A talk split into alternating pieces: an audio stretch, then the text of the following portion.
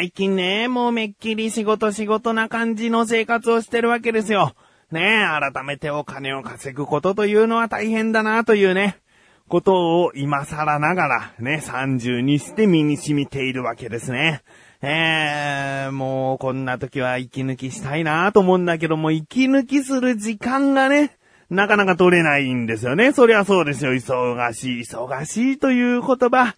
ね、どう忙しい、自分で忙しいって言っちゃうことってどうですかね。だって、現にこんな収録ができてるじゃないかっていうことですよね。えー、確かに自分の忙しいの中に、この収録をしなくてはいけないなという部分はありますけれども、うーん、でも、こういう部分を崩す時が、本当に、もう自分のピンチだと思ってますけどね。えー、本当にこういうことができなくなるぐらい忙しいという風になってしまっていいのかと、うーん、いうことですね。えー、あんまりこれだとね、こういうことをせめてできてるんだから、なんかそんな忙しいってことじゃないでしょうってね、ことですね。でもまあ目の前にあることをもう少しずつ少しずつ片付けていくとね、なかなかこう、あ、なんであの時そんなにパニクってたんだろうとかね、そう思うこともありますから、まあいろいろとあれもやらなきゃこれもやらなきゃという頭のパンク具合が、忙しいの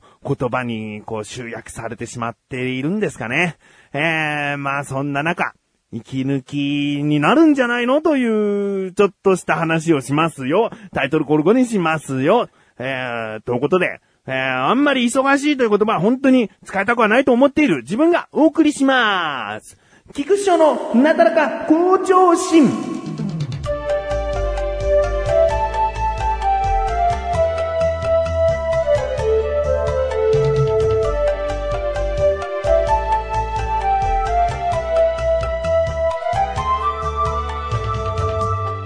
とある日に、神さんが奄美大島に行くと言ったんですね。で、話を聞くと、その大阪に住んでいる、その神さんのお母さんがですね、えー、まだ生きているうちに、まあ、不謹慎な言い方ですけどね、まだ生きている元気なうちに、奄美にいるおばあちゃんに、ひ孫を会わせに行かないかということらしいんですね。えー、だからそうですね、自分の息子からすると、ひいおばあちゃんにあたる方ですね。その方が奄美大島に住んでらっしゃるということで、えー、まあお母さんもちょっとしたようで行くのかな。だから、そのついでじゃないけども、あんたたちも一緒に来たらというお誘いを受けましてですね。で、ちょっとした出費なんかも、こう、お母さんが負担してくれるということなんですね。こりゃありがたい。うん、まあ、まみ大島行くというね、スケジュール組むのも結構大変ですよ。えー、まあ自分はね、神奈川県に住んでおりますので、飛行機を乗って、えー、まあフェリーとか乗るのかな？ちょっと行き方わかんない。直接飛行機で奄美大島に一本で行けるのかな？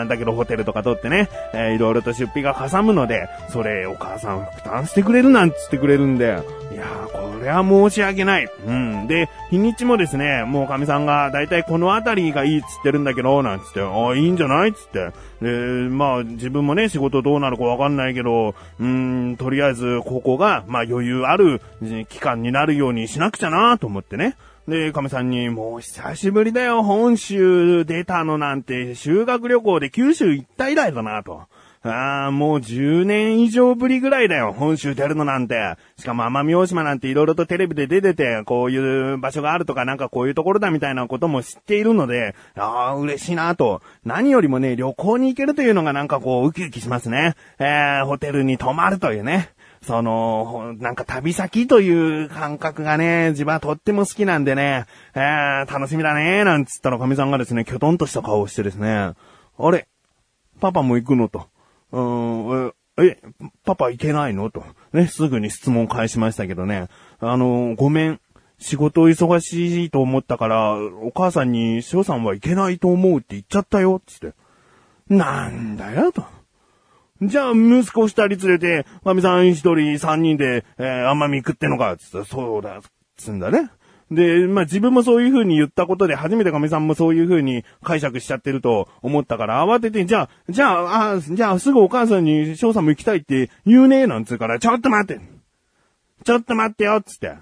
そもそも翔さんは行くのって声をかけられたっつって。いや、そ、それはないけど、まあ、翔さんは多分行けないと思うって言っちゃった。じゃあダメだよ。もともとお母さんがこう誘ってくれてるっていうような節があるんだったら、あ、やっぱり翔さんいけるってっていうノリでいけるけど、もともとお母さんの中でも、この孫二人と娘一人を奄美大島に連れて行くということで、こう、負担してくれるのかもしれないよ。ね？なのになんかこんなでっかい男がもう一人ついてくなんて聞いたら、予定が狂っちゃうじゃないかと。嫌なんだよね。こう、自分が逆の立場だった時に、思いもよらない連れがついてきちゃった場合、ああ、ホテルはこういうところで、えー、娘と一緒に、部屋一緒に泊まりたかったのに、あなたが来るんだったらあなたたちはあなたたちの部屋がいいでしょうね、みたいな。なんかそういうなんかいろいろなプランが崩れるのが嫌だし、迷惑かけたくないんで、ダメダメ、もうそういう風に言っちゃダメだよ、つって。むしろこう、その旅行する旅行の日までに間がいくつかあるから、なんとなく、そういえば翔さん本当に無理なのとかなんか、向こうからこう来た時に、あ、そ、そういえばね、なんかちょっと行きたがってた感じはあったとかね。なんかそういう風に言って、あ、じゃあ誘えばいいじゃないってお母さん発信からのこう、なんか誘い方がないと、自分は絶対嫌だよ。もうそんなの嫌だよ。で、旅行行けないのも、もっとそもそも嫌だよ。もう超楽しみにしちゃって。本州出るの久しぶりだ。飛行機もそもそも久しぶりだと思ってさ、超楽しみにウキウキになったところもその日すぐに、ああ、僕だけお留守番みたいな感じになっちゃったんでね。えー、まあいいんですけどね。今この状況でね、あのー、今週末神さんは行くんですけども、自分は仕事でちょっといっぱいいっぱいになりそうです。なので旅行4日間ね、行ってくるっつんで、そんな時間はちょっと仕事では休めないかなという感じなんで、まあ、結果往来みたいなことですけどもね。えー、行きたかったな奄美大島ね。えー、自分はちなみにもう一日ですね、友人がうちに泊まりに来るというね、男だけで、こう、神さんと息子がいない自由な生活をしてやろうと思いますよ。それが自分にとっての息抜き。あれ中山さん何聞いてるんですか？これ？放課後ダベリブ。えー、何それ？学生時代の放課後を匂わせつつも自ら無駄なダベリと言っちゃう逆説的なタイトル。センスいいね。いつ配信されてんの？毎週月曜じゃん。結構頻繁なんだね。え、誰が喋ってんの？どこの天才よ？え？俺と、あれ？笹生と、まさか？お前じゃん。騙されたわ放課後ダベリブ、毎週月曜日配信中。みんな、聞いてね騙されさあ、コーナーに参ります。自力80%。このコーナーは日常にある様々な疑問や質問に対して自分で調べ自分で解決していくコーナーでもあり、リスナーの方からのご相談やお悩み解決していくというコーナーです。今回もメールが届いております。いつもありがとうございます。なだらかネームライムスカッシャン。本文、翔さん、こんばんは、こんばんは。今回も疑問があってメールしました。ありがとうございます。工事現場で働く人の服装についてです。工事現場で働く人はズボンの裾が太いダボダボなやつを着用している人が多いですが、あれは仕事中に邪魔にならないんでしょうか？何か意味があるのでしょうか？ファッションの一種なのでしょうか？翔さん、教えてください。お願いします。ということですね。ええー、確かにね、工事現場、飛び職の方、えー、そういった作業着を着ているのを結構目にしますね。うん。ということで、今回の疑問です。工事現場などで働く人は、なんでダブダブなズボンを履いているの？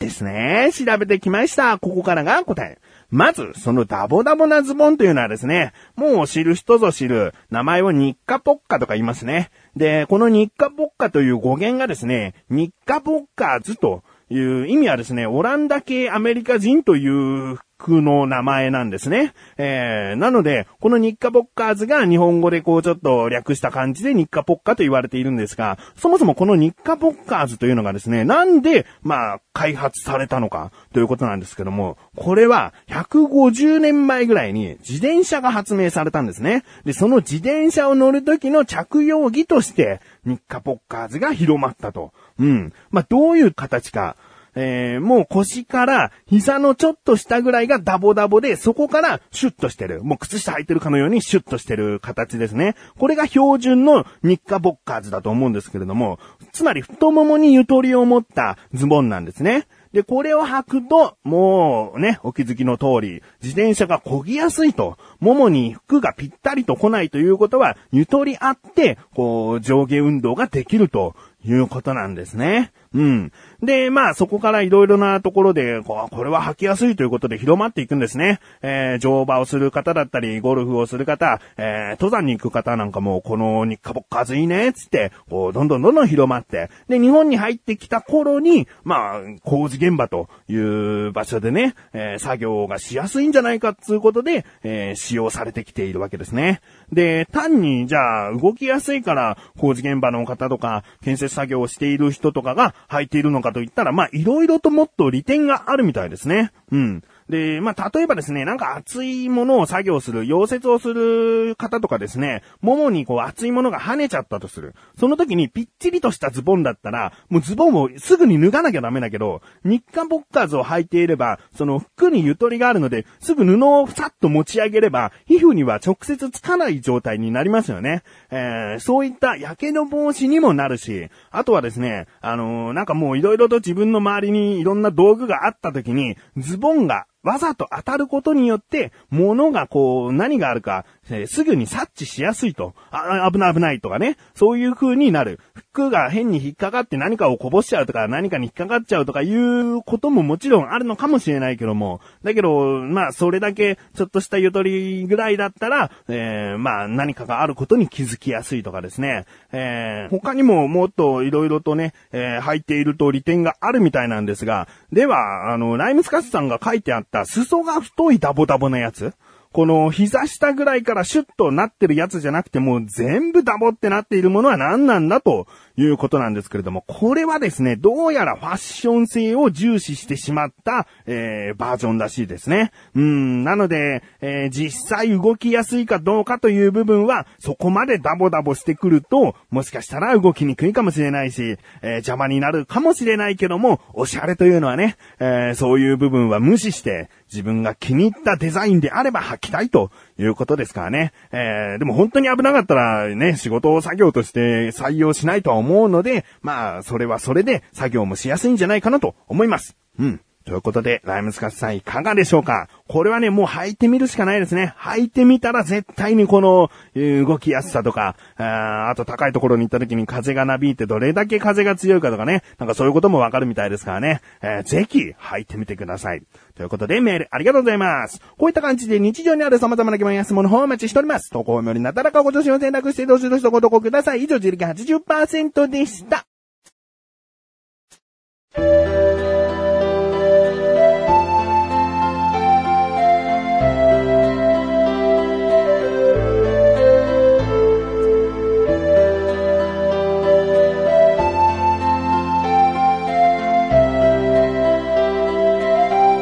エンディングで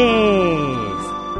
えー奄美大島行けなくなっちゃったんですけどね、どうやらこう、自分が行きたいということがなんとなく向こうにも伝わっているらしく、うんもうね、チケットとか色々取っちゃった後なんで、来年か再来年は一緒に行こうね、みたいになってますね。えー、それは良かったですね。うん。えー、他にですね、ちょっとね、次男の話、まあエンディングでちょろっとしたいなと思うんですけれども、お風呂に入れるの今大変だ、みたいな話をね、前々回ぐらいにしてるんですけれども、もうね、ほんと一歩一歩という感じでね、もう今や全然泣かなくなりました、お風呂で。ええあのね、ほんと一歩一歩。まず、神さんが脱衣所に次男を連れてくると泣いていたんですけれども、とある日に、その、まあもちろん脱衣所で泣いて洗った後泣くんだけども、湯船に入れてもうすぐ出るよという時に泣き止んだんですね。おお今日は最後泣き止んだと思って。で、次の日は、体を洗い終わって湯船に入れたと同時に泣き止んだんですね。